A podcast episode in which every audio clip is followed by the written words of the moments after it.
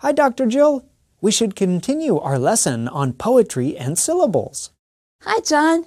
We should remind our viewers of a key idea we explored in our previous lesson. A syllable is a natural division of a word. For example, the word flower has two syllables, flow and er. The number of syllables depends on the vowel sounds. In the word flower, we have two vowel sounds. Syllables are important for short kinds of poems known as haiku. Haiku are a Japanese art form. They are based on syllables and do not rhyme. In English, haiku have three lines. There are 17 syllables.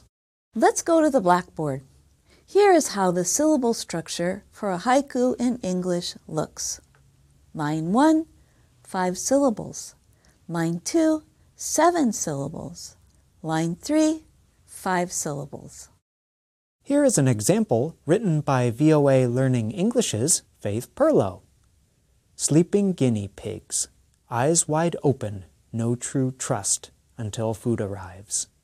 The syllable structure is as follows sleeping guinea pigs, five syllables, eyes wide open, no true trust, seven syllables, until food arrives, five syllables.